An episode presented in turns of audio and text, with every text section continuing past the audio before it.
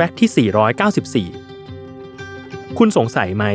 ว่าทำไมเครื่องดื่มชง สีเหลืองอำพันธ์ถึงมีคำเรียกทั่วโลกอย่างแพร่หลายแค่สองคำ คือชาและทีคำว่าชาใช้ในภาษาไทย ฮินดี เปอร์เซีย ตุรกี เกาหลี และหลายประเทศแถบเอเชีย ส่วนคำว่าทีใช้ในภาษาอังกฤษ ดัตช์ศรีลังกา แอฟริกา และอีกหลายประเทศแถบยุโรป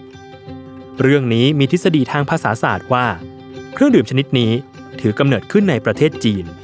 ซึ่งมีการเรียกชาในแต่ละสำเนียงต่างกันไป ตามภูมิภาคและท้องถิ่น โดยสำเนียงที่ฮิตๆก็คือ จีนแมนดาริน ที่อ่านอักษรตัวนี้ว่า ฉา และสำเนียงหมิ่นใต้หรือฮกเกี้ยน ที่อ่านว่า แต่ ดังนั้น ประเทศที่ติดต่อค้าขายกับจีน ผ่านทางพรมแดนแผ่นดินอาทิ เส้นทางสายไหม จะได้รับสำเนียงฉาไปใช้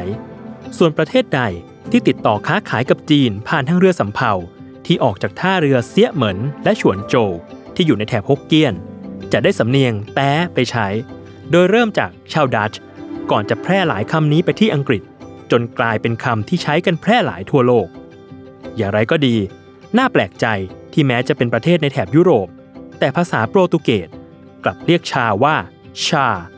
สันนิษฐานว่าเพราะคนโปรตุเกสค้าขายกับจีนผ่านทางท่าเรือมาเก๊า